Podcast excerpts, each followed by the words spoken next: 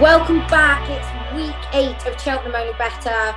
Last week we had Jerry causing carnage. Before we started the podcast, we've already had Daryl dropping in and out. Thankfully, thankfully, he's back. Being blinded by the sun for anyone who can see the videos. I'm surprised he hasn't got some big sunglasses on by now. But we have Daryl and Jerry hopefully staying with us throughout the podcast. And we actually, this time, have a special guest once again. Martin Dixon is joining us, racing TV analyst, pundit, lucky or clever owner, maybe a combination of both. Take your pick. Mark, thanks for joining us. So lucky, yeah, no, looking forward to it. It should be good. Hopefully the kids stay away. They're downstairs. They're under orders to stay quiet, stop shouting, and behave themselves for at least half an hour. So don't worry, we normally have pets getting involved and all sorts, so I wouldn't worry. Oh, we've lost Daryl. No, Daryl's back. I don't know what's going on with it. You were causing carnage. Now you've passed the curse to Daryl. Yeah, definitely. Disappointed, Daryl. Honestly. Well, we are meant to be having a look at the Stairs Hurdle, if we can keep everyone on board. But before that, we'll have a quick review of some of the highlights from the weekend, a couple of market movers as well. Martin, as you're our special guest, let's start with you. It's, for me, 4-1 favourite now from 10-1 for the champion bumper. Hardly came out of a canter when we saw him on the weekend. No, he didn't. He was good, wasn't he? And I think that's a division that's sort of looked wide open right the way through the season. Still does, to be honest. I'll be honest, most of these anti-purse prices, and particularly the shorter ones, when you've got a horse at 4-1 market leader, this far out, it doesn't make a huge amount of appeal from that point of view for me. But he was no doubt impressive, and he's going to be a big player, I would say. He's an interesting horse, actually, looking at his background. He was bought as a store by High Flyers. I presume Anthony Bromley bought him. Mm-hmm. And he was already in the Maneer and Suede Silks when he won his point-to-point for the Crawfords. So he sort of had an education without being purchased privately or anything like that after winning his point-to-point impressively. And I went back and watched that point-to-point again subsequent to his win at the weekend, and he showed that sort of smart burst of acceleration again that day, because he had an awful lot of ground to make up from out the back of the field. So that's obviously something that he possesses. I'd say that he's got a lot of speed. He showed that with the way that he cantered through the race at the weekend as well. And he had just had to be given an inch of rain to really open up and set sail for home and leave behind. I would say not a bad field, to be honest. There weren't a field that we know an awful lot about, but there were a couple of well-bred horses in there. The third-placed horse was actually a brother to Hurlstone, who was in the same colours as it's for me. So, no, it wasn't a bad field on paper, and he won as he liked, didn't he? So, at this stage, he couldn't have done any more. And obviously, when you look and see a horse winning like that from the Mullins team, you know that where they're likely to be heading, at least.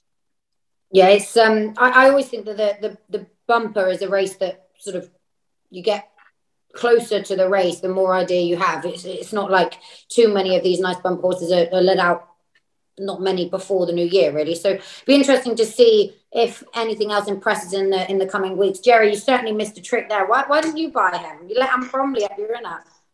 No, but I do think it is interesting. I think Anthony Bromley, Simon Munir, Isaac Suede, they made a decision probably 4 or 5 years ago now to kind of use the Stuart Crawford as kind of an academy. And at the moment, they're really reaping the rewards. I think he was a 40 grand store. He wasn't crazily expensive, but by kind of a relatively unknown sire. So, yeah, I do think their academy is really working well. And they can kind of, instead of going to sales and buying really expensive horses after they've won their point-to-points, they're just trying to get in at an earlier stage. But I think this lad, the Cheltenham bumper needed a horse to come out and just something to go to the front of the market, because people were very unsure what was going to be favourite, what was Patrick Mullins going to ride, what was Willie Mullins going to run. But yeah, so I do think the market needed a horse to come out and really kind of put itself at the head of the market. And I think this lad, you couldn't but be impressed with his performance on Sunday. And like Martin touched on there, the third horse of the Holstone's brother, he was second in a point-to-point up the north of Ireland behind the horse who's won a bumper since. And if he jumped better on the day, he would have actually won, I thought. So I do think there's a bit of depth to the race the other day, but you could not but be impressed with the winner. He was incredible, really. Surely, do you think Daryl will be on in the chat, Daryl Jacob, let's make that clear before you get too excited, our Daryl. But Daryl Jacob will surely be getting the leg up on board, it's for me, in the champion bumper. Or do you think that they'll keep Patrick Mullins on because of the, you know, bumper amateur Lincoln Ireland? Well, I think the way they kind of work it is that, like, well, Paul Townend has first choice over the Willie Mullins, Simon Muir, Isaac's Wade horses. And if Paul's not available, Darrell rides him. But obviously, it's probably the same scenario with Patrick, I'd imagine. But then again, like, Patrick seems to be very keen on their other horse, Chapelot de Soleil, something or similar French pronunciation like that. Our pronunciations are so good on this pod.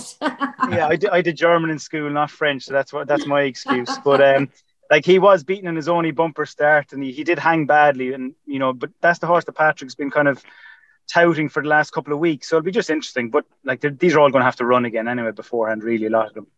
Yeah, absolutely. So another who we saw again a Willie Mullins winner was Allegorie de Vassy. Well, beyond me how Paul Townend managed to stay on her at the first.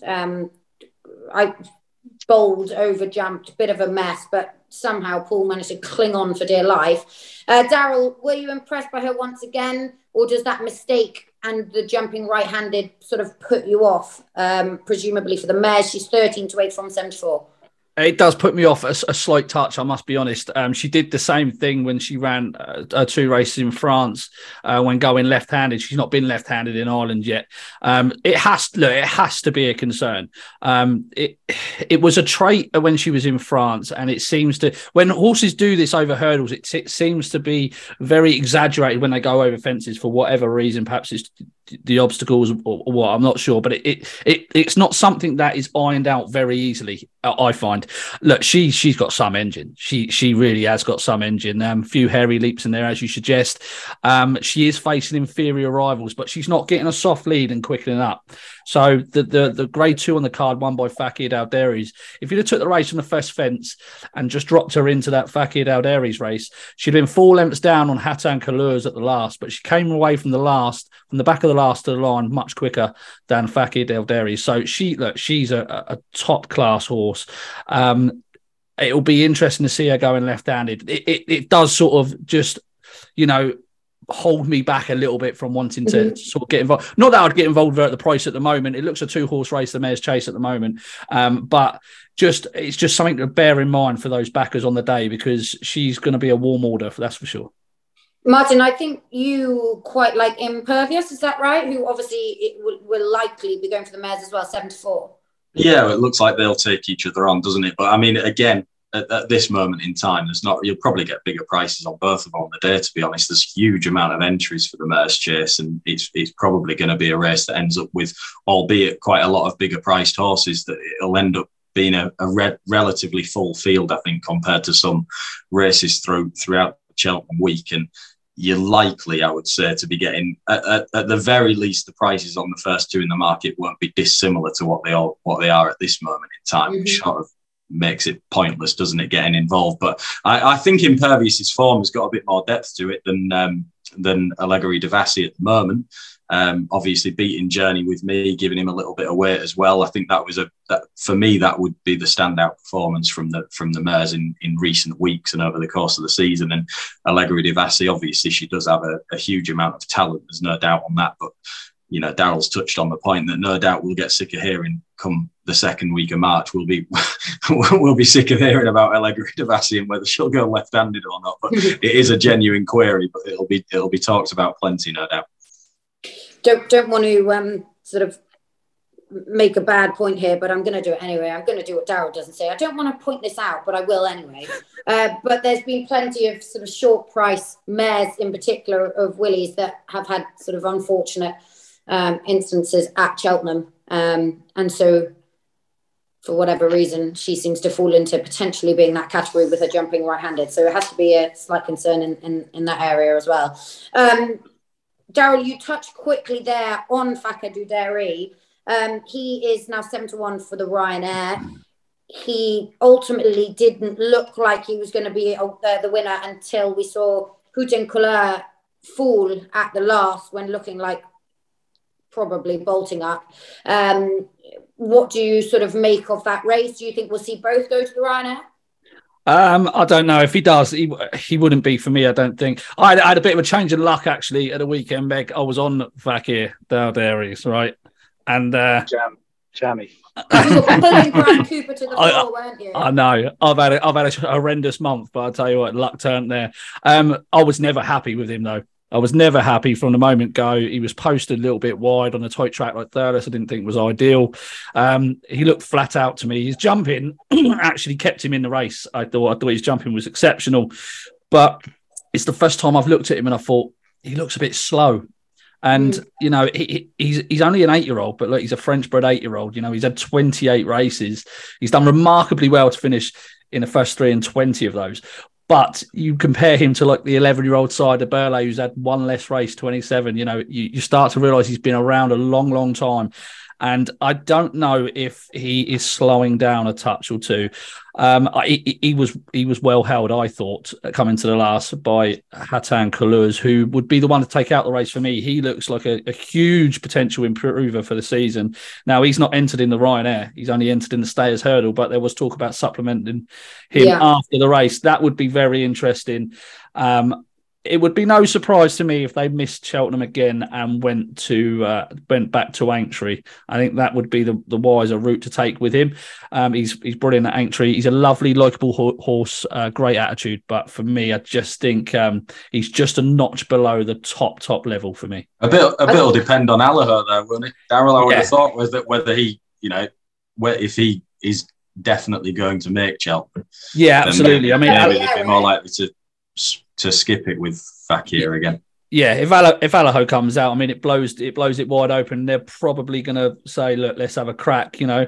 I wonder if Willie Mullins is thinking, well, if Allaho can't get there, we're going to put in Hatan Kalouz, because that would be quite an interesting switch for them. But he surely wouldn't run in the Stayers. I mean, like you say, you'd avoid Cheltenham, maybe go to Aintree. I can't see him going back over Hurdle. Despite the fall, I can't imagine they'll do that. Yeah, well, Willie Mullins is nuts. He's put Sharjah on the Stayers as well, hasn't he? So who knows what that great man's thinking. Everywhere. But it just shows like the strength and depth of Willie's again. Like, I don't know if you saw his interview beforehand, but like you said, he didn't have Hoyton de Kalouz entered in any of the Grade 1 chases because on ratings he didn't think he was good enough, and then he came out and he was going to win yesterday. It just showed they don't even know what they have in the yard. It's just incredible. Like they just seem to have 4, 5, 6 horses in every division covered. It's incredible, I think. I thought it was a shame, actually, because, you know, Brian Cooper had smuggled him into the race beautifully. I thought it would give him such a nice ride. And he actually didn't really make a mistake. He just buckled on landing for whatever reason. Ruby, interestingly, afterwards was saying he'd probably never been so fast and thrown so much at a final fence. And he came up for Brian, but his momentum almost dragged him to the floor. I thought it was a shame because he was given a lovely ride, I thought. I thought it was delightful. God, imagine dampen the mood. Imagine owning Fakir d'Oudairies. Imagine the horse watchers. Imagine if they own Fakir d'Oudairies. What? He's just a legend of a horse, and you cannot take it away from him. His consistency is amazing, really, isn't it? And to be honest, if you knew that he was going to Cheltenham, which you don't know at this stage, because obviously last year they did skip it and his entry record and things might mean that. But if you knew that he would go there, 7-1 probably wouldn't be a bad price, to be honest, because there's a possibility that Allaho doesn't get there. Even if Allaho did get there, do we know that he's going to be at his very best? Well, we don't, do we? I know Willie's done it before, but Allaho hasn't done that before off a long absence and produced his very best at Cheltenham on the back of that. So there'd be some questions over him, wouldn't there? So, you know, I take Daryl's point about maybe slowing down, but equally, you look at the body of evidence over his career and he consistently produces high-class performances, and he's done that at Cheltenham in the past as well, for all that he hasn't won there. So, you know, he'll be a player if he did turn up in the Ryanair. Yeah, he's the type that the horse watchers would own, because you seem to be able to find the most consistent, winnable horses ever. So yeah, Jerry, you're right. He fits into that bracket. If we ever have a Grade 1 winner over jumps, I'll be delighted. I'll say that. You can buy a few more jump. Here we go. Right, I tell you what, I could find a trainer. Jerry could find the horse. And Daryl can... Well, you can let me know when to bet on it. How about that? Yeah, exactly. We actually just to let you know, we do have a sale on Wednesday at Doncaster as well, Martin, just to let you know. Just I'll be there anyway, don't we? Gosh, you're going to love that one. I think we should buy one that's unnamed, and then we could call it Cheltenham Only Better. And literally, Martin, I'm telling you, it's meant to be. You might end up... Is Paul training it? Half feast? Well, obviously. Half fees, can we get them? I'll work on that part. Yeah, I'll come back to you on that. Jerry says if it's half fees, he's going to double the commission. Right, anyway, another horse from the weekend we'll just touch on is Embassy Gardens, who's gone 7-1 for the Albert Bartlett, having won Novice Hurdle very impressively. That was yesterday, only Monday today, so it's we're recording earlier in the week. But Embassy Gardens was very impressive, and as we discussed recently, the Albert Bartlett still looks fairly open. Daryl, were you taken by this performance, or is it kind of hard to judge what he beat? Yeah, look, you know, he was entitled to do what he did. I thought the price cut into 7-1 was a bit over the top, really. I think even the bookmakers at the moment are sort of like screaming for something to break this race wide open. Yeah, look, the Gordon Elliott horse Sontanito. Yeah, about that, I got that right. Sontanito didn't run his race, and it's unfortunate because he would have actually given us a good line into what Embassy Gardens would have achieved there. There wasn't much between them and a bumper last year, and Sonatino has been behind some of the top novices, or at least some of the top novices last season. So, yeah, it's hard to weigh up what he achieved. I thought the market overreacted. He wouldn't be for me. Okay, interesting. Jerry, Martin, did either of you find it a taking performance at all? Yeah, like I suppose you could not but be impressed with him, and like regardless of what was behind him, you know, to win any novice hurdle by 35 lengths, it's a massive feat. Like, you know, I know you can read too much into it. It was heavy ground round Thurles, you know, don't get too carried away. But at the same time, it's not easy to win a novice hurdle, never mind by 35 lengths. I know it's a massive winning distance. So that's the only kind of little angle I'd be looking at. Would I be backing for the Albert Bartlett? No, I wouldn't. But he was impressive yesterday. I think he might be a soft ground horse myself, like a, you know, which he might get. I don't know. Depends what the weather comes up. But he looks probably to me like he's a... Hopefully not. But I'd say the more rain that there is at Cheltenham, the better. And he looks a proper stayer. He won a 2.5 mile bumper, didn't he, on soft ground? Mm-hmm. He looks a proper stayer. And, you know, the softer the ground is, and probably the longer the trip is, the better it will be for him, I would say. He reminds me a bit like that.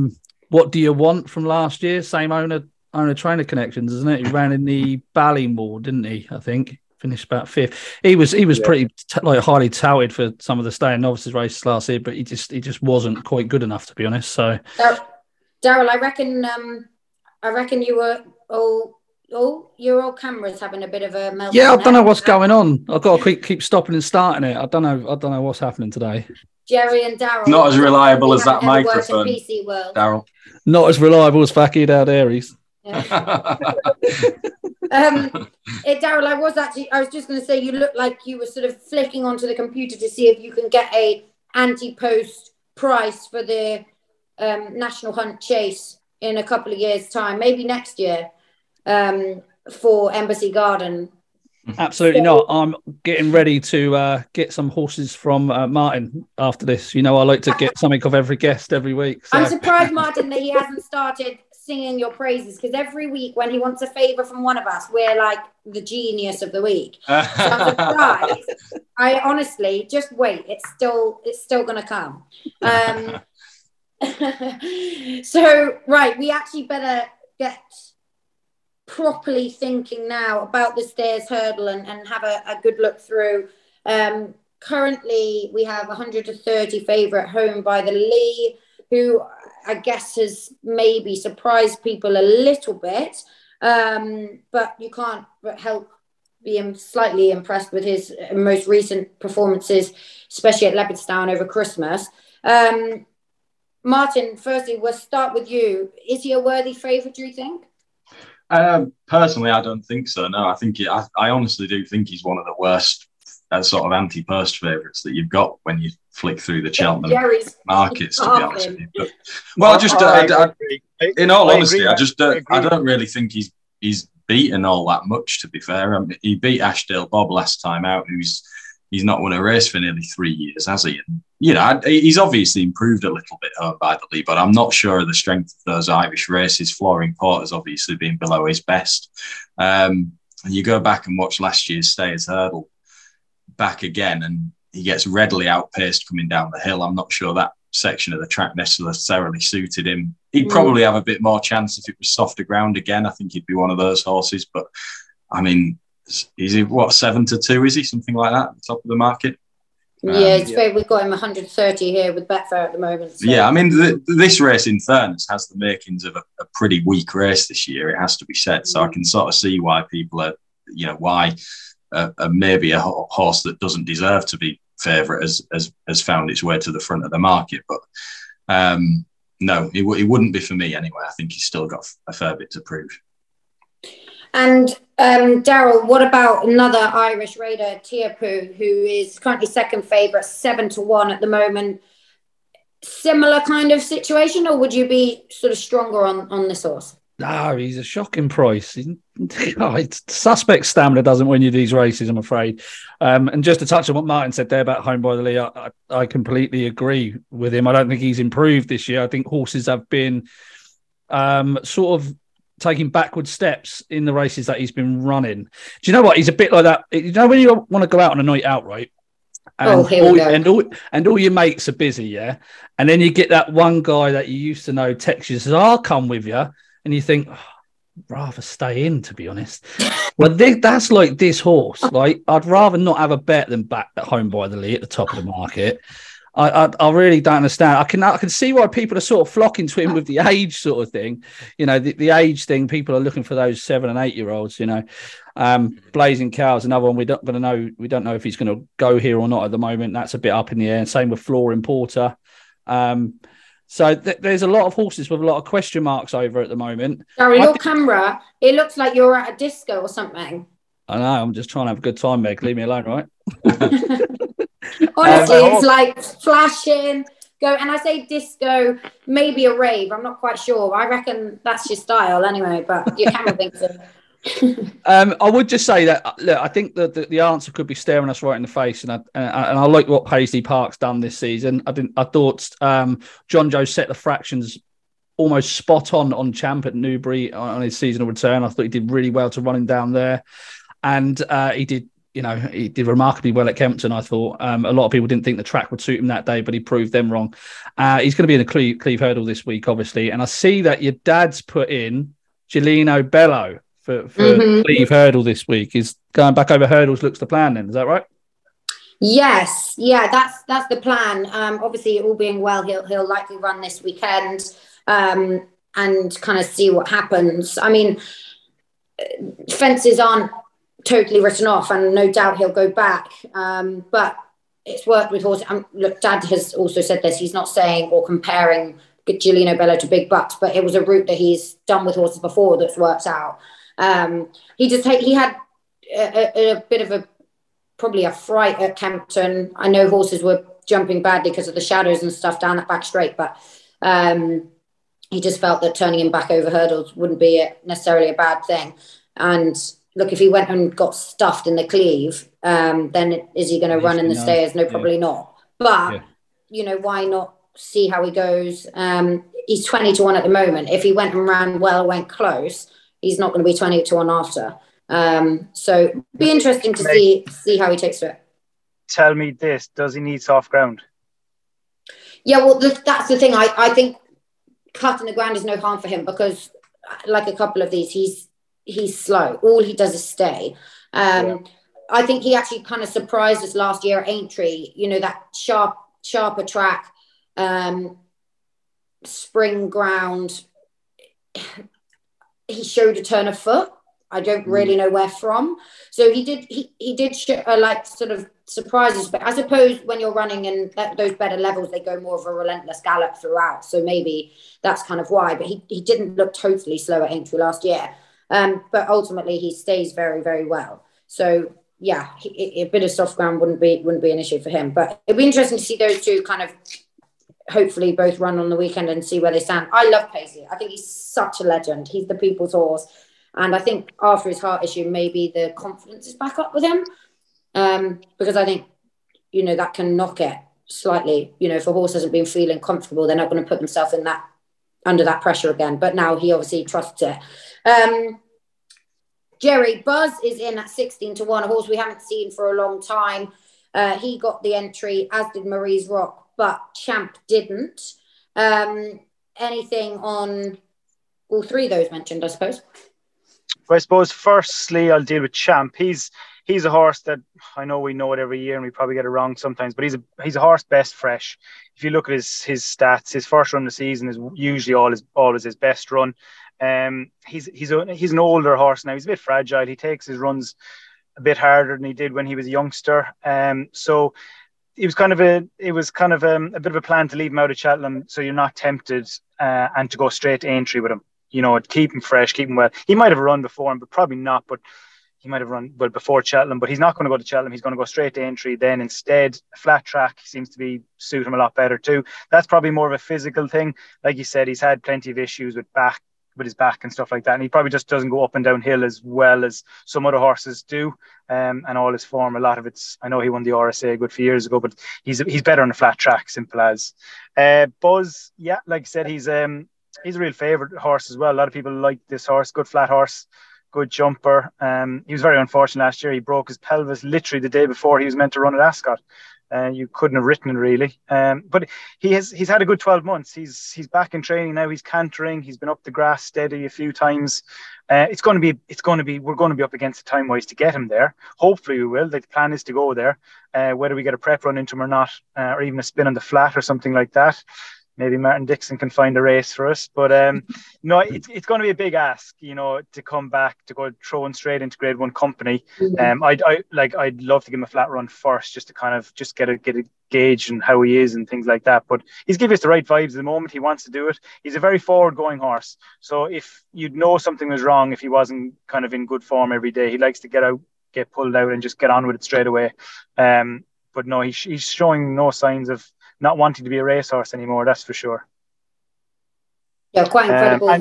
His rehab, it's been sort of on social media. Jess has been showing it, and it's interesting for people to see how, you know, a pelvis injury is dealt with, and then how horses have come back. So it's great to see him training well and you know, looking to a run. Yeah, because like you know yourself, plenty of horses fracture a pelvis, but it might be just a hairline fracture and you just stand them in for 6 to 8 weeks, whatever, and you can actually get back on with them straight away. But he had a proper fracture. Like if you stood behind Buzz now, one side of his pelvis is lower than the other, you know, so it was a serious fracture. And to be fair, he did a lot of dressage work and flat work and stuff like that just to try build up where he kind of lost a bit of muscle mass and stuff like that, and it has worked. But yeah, it'll be a big ask to get him back to the form he was in and back to how we perform, but hopefully he can get there. And Marie's Rock, unlikely for the stayers, or? Yeah, I think it was probably a good option by Tom Palin and the team just to throw her in there, just to give her another option. But as far as I know, the Mayor's Hurdle is her #1 target, and I'd be very surprised if she went 3 mile for the first time at Cheltenham in the stayers. But I do think she would stay this trip, and it's probably an avenue that might be looked at later on. Interesting on all three of those. Like we've said, it's an open race. So the fact that a couple of these horses have had maybe unexpected entries isn't a bad thing, because you never know what can happen. Things can cut up even more. One I wanted to ask about, again, a legend who has certainly probably in the last year or two got more of a fan base. Martin, 25-1 at the moment, Dashel Drasher. Obviously he was one that switched back to hurdles. Quite a big prize. He's pretty reliable though. He is pretty reliable, but it would be, I mean, he's been a terrific horse. He has been a fantastic horse for his earners and his yard, and he's achieved things that I didn't think he would achieve in his career, but I couldn't see him winning a stayers hurdle. Even if it was a weak stayers hurdle, I couldn't see him winning one, to be honest. Which I think it will be, but he to be able to. Is he each way value? No, I don't think so. Chance at all. I I don't think so. I'd be surprised if he went if he ended up lining up there, really, to be fair. So I don't know, but he wouldn't be a horse that I would have on my radar. And if he did line up, I'd say he'd probably only be significantly bigger than 25s if the race was a very small field, I would say. Mm-hmm. Daryl, Willie Mullins has a lot of entries, more than any other trainer, I believe. Have any of his entries sort of taken your eye in particular?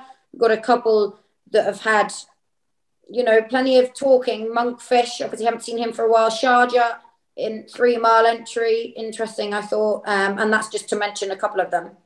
Yeah, no, none have got no chance, I don't think. Classical Dream is the horse that's on the drift at the moment.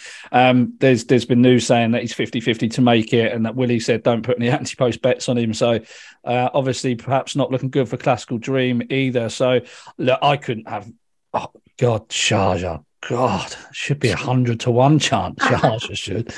I'll tell you what, I will try and make a case. My video's going again, but I will try and make a quick case for... a horse at a big price. This is a completely wide open renewal, and sort of like the age stat is something I'm just going to ignore, I think, this year. But it's Sire du Berlais for Gordon Elliott now. I know they could be tempted by the Potemps, but this horse is 66 to 1 on the Betfair Sportsbook. He's definitely not a 66 to 1 chance if he decides to line up in here. Now, he was entered in at Warwick. He was given, I think, a mark of 154. So perhaps they would be tempted to chuck on. Rob James claimed £7 and go back for another crack at the Potemps. You can see that. But Gordon has got a massive handful of horses for that race, already qualified, including the favourite Maxim. The fact that JP hasn't got Champ in this race this year could just mean that they might just give him one last hurrah and sort of send him down the Stayers Hurdle route. He was second in 2021. He obviously won at Aintree last year. He's a spring horse. I would ignore anything that he's done. For example, at Leopardstown last time, he's got a terrible record at the track. He absolutely hates it. He's a horse to keep on side in the spring. I can see a lot of dead wood in this race. And if they were to go here, he's definitely not a 66 to 1 chance. So that would be the way sort of I would be looking at those bigger priced horses. He is one that is more than likely to run and will stay the trip. So Sire du Berlais, hopefully. Darren, tell me this. Sorry, Meg. Darren, if you owned him off 154, would you run him in a handicap? I would. I would stick Rob James on claim 7 off and go back to the Potemps. He was unlucky in that race last year. He was almost brought down. Yeah. I thought he ran a blinder considering the circumstances. Yeah, I would, but you know, there stranger things have happened. Have you got a pick from? I mean, you basically all of the. I'm not sure how many, maybe 15 horses I've mentioned. No chance. Yeah, no chance. You've dissed them all. Not even going to run. Well, that's because the race is absolutely terrible. It's the misfit race. It's like the hard toffees in a roses box. No one wants any of them. Right. Okay.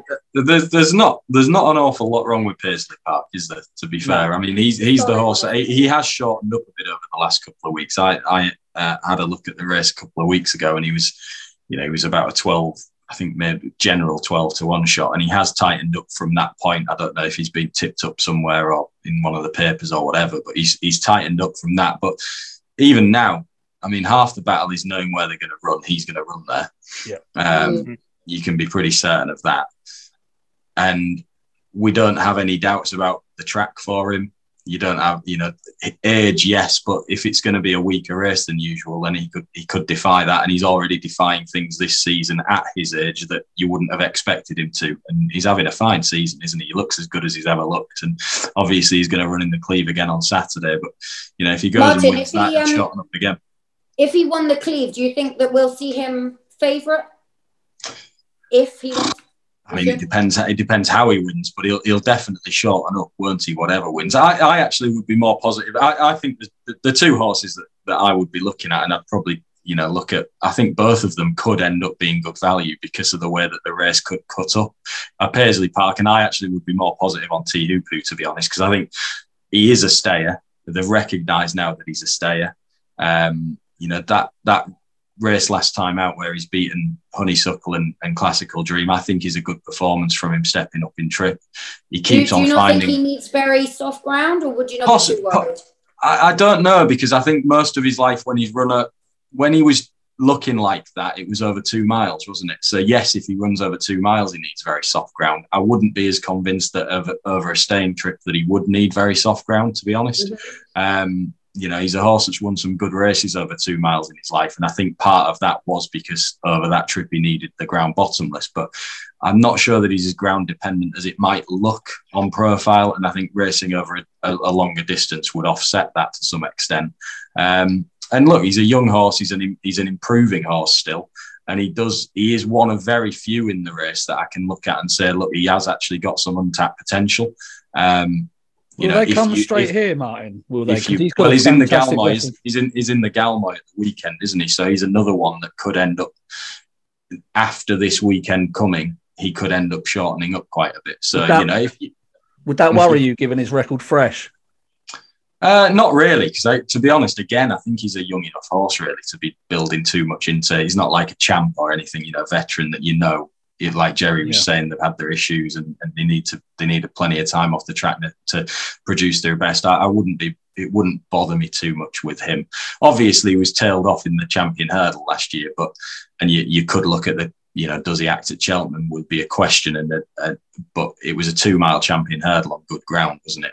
And I wouldn't personally read too much into that. So I think he does have possibilities. Paisley Park is the safe play, and for me, Teahupoo would be the improver or the potential improver in the field that you could look back in 2 months and think, 7-1 in January was a good price about it. I've got a stat for you here, Martin. No winner from the Hatton's Grace this century. Most probably haven't gone for the stairs, though, have they? Well, yeah, that's why the stat is there. Yeah, exactly. No winner of the stayers. That is. Yeah, I mean, for a lot of years, the Irish staying hurdlers were I know Flooring Port has sort of had a good record in it in recent years, but for a lot of years, the Irish staying hurdlers were quite weak, weren't they? And look, at the end of the day, it's still beating Classical Dream and Honeysuckle over 2.5 still was a good performance, wasn't it? So yeah, if you actually look at the Galmoy Hurdle entries, to be honest. Two ways of looking at it.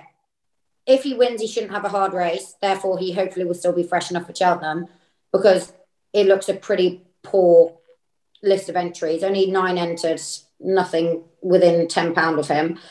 And if he doesn't win, I'm not sure he's going to be winning the Stayers. So there's kind of two ways of looking at that. I think it looks the ideal prep race. Well, it's a run, it's on the track, but it's not a hard sort of race. That's the risk that you take in anti-purse betting, isn't it? If you're going to have a bet anti-purse, you need to be taking some sort of risk and seeing the potential in a horse shortening up significantly. And, you've got to be happy. Well, when you have any bet, you've got to accept that you might lose. But there is the possibility that... There is the possibility that... No. Sorry, Mark. Just wanted to. No, there is just a chance, isn't there, that he goes and wins a Galmoy. He's quite impressive, and we know that that's the target. And this time next week, you're actually looking at him vying for favouritism with a slightly ropey favourite that we all agree about, and that he's you're on a good price if you've backed him at 7-1. But like I say, Paisley Park is a safe play as well. He's just tightened up a little bit over the last couple of weeks. Jerry, have you got anything that's sort of shouting out at you? Maybe a bigger price, a bit of a sort of question mark one? Yeah, I'm going to throw a curveball now, right? Can anyone? Oh, here we go. Can anyone make a case for Shark Hanlon having a Cheltenham Festival winner this year with Hoik, however you pronounce it? Yeah, I don't company. Yeah, I know, but I'd love to see this horse run the stairs hurdle. It's not where you want to see him, Jerry. It's where he's going to go. You're literally doing what Daryl does. I would love to see. If I trained him, I would go here and he would win. But I don't train him and he's going to go for the other race. But I'm going to choose him anyway. If I see the Shark at Doncaster this week, I'm going to ask him to run him in the World Hurdle, because I don't think he's going to win the Gold Cup. His jump... Like when he won the American National, they're not even the big fences. They're kind of in between hurdles and fences. Well, it is basically a hurdle race, isn't it, essentially? Yeah, exactly. I'd love to see this fella. I know he's rated way higher over fences than he is at hurdles, but he hasn't ran over hurdles in a while. I'd love to see this fella run in the World Hurdle, because I do, in an open, like you said, in an open year at 40-1, I think he could be a I'd love I feel this like weekend. A man like Sharp doesn't go back on his word, and he has said, providing obviously touchwood he stays sound, Gold Cup. There's no way, unless he has a rubber arm, there is no way you're going to be able to twist it. Yeah, true. And it's a big rubber arm. In fairness, they have left the entry in, so they can't be 100%, can they? Because otherwise they wouldn't have bothered wasting their money. Yeah, I suppose. Yeah, Jerry's going to have I don't know, a large pint of something and a hammer to try and help turn this rubber arm. Maybe not a hammer. I next week. Oh, my word. Anyway, I feel like we've done an average job of the stayers because we've all sort of picked horses that we don't think are going to run. But other than that, we've made a good analysis. So it's about time we should wrap up before we suggest any other horses that aren't actually going to run in the race. Martin, in case you probably aren't aware, we give everyone a £20 bet, sportsbook or exchange bet. It is for the IJF. So all, hopefully, winnings go towards that after Cheltenham. So you can do whatever you like with that £20. And I will let you go first and hopefully help us get some more money for the IJF eventually. All down to you. This is a Cheltenham anti-prospect, is it? Yeah, for the stayers, sorry. Oh, for the stayers. Yeah, unfortunately, we're not giving you that much rope. So can you go 10 quid each on two horses? Yeah. Yeah, of course. Right. £10 on Paisley Park to win and £10 on Teahupoo to win. I think they'll both end up shorter prices probably than they are at the moment. So. Perfect. We'll make... will I make note of these today? Normally we have someone making note of them, but I'll make note of them. Jerry, last time you had to hold up on a piece of paper because we couldn't hear you which ones you were picking. Yeah. But have you got a pick for the Stayers Hurdle that you can tell us about this time?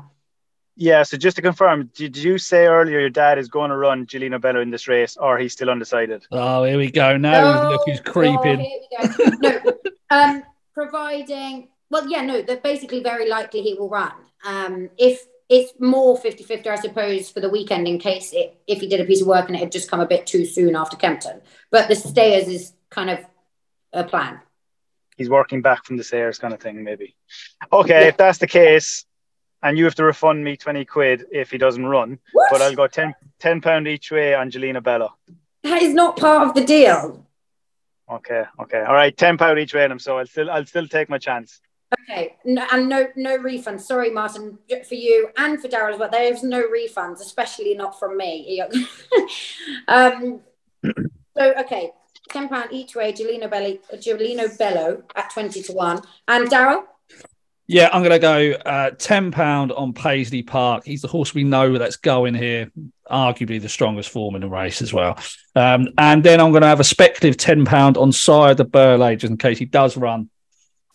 And a win or a £5 each way? Nope, win only. Oh, my word. Right. Win only anti-post concessions on the day for each way punters. He's bonkers. I'm going to go £20 on Paisley Park at 8 to 1 because I think after this weekend he's going to be probably halved in price. So there we have it. We have managed to all pick some interesting few rogue ones. Before I totally close it off, I'm absolutely starving and I have absolutely no idea what I'm going to have for dinner. So any sort of ideas, any sort of food motivation? What are you all having? I need a bit of something. I honestly don't know.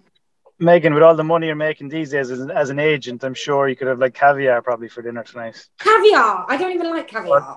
All these winners you're getting. So yeah, I wish. Jerry says all these horses you're buying that you're charging double commission for Martin's one. So yeah, before we go, Meg, I need to ask Martin what he's got coming up in the next week. Hang on, you haven't answered my question. My dinner question is far more important than any of Martin's tips. We get me trusty pen out. Go on, Martin. Come on, Martin. In the next week, I don't know if he's going to run in the next week, but we've got. What I hope is a very nice horse at Nick Appleby's called Lion's Dream, who shouldn't be too long before he's out. So Yeah, for the notebook. Good man. Thank you very much. All right. There you go. Well, thank you, everyone. And thanks, everyone who has listened. They still haven't told me what I should have for dinner, so that's not helping whatsoever. But a quick reminder for everyone, we have Racing Only Better, previewing the weekend action on Thursday. And Wade In, well, although we've recorded today, Wade In will be next Monday. And this is obviously being played out on Wednesday. So if anything has changed in the market between... in the next 2 days, then apologies, but there shouldn't be too much movement. We'll be back next week, and we will be previewing some more action ahead of Cheltenham. Hopefully we'll have another special guest to join us. A special thank you to Martin. Thanks again, as always, Daryl and Jerry. And a quick reminder for everyone to please gamble responsibly.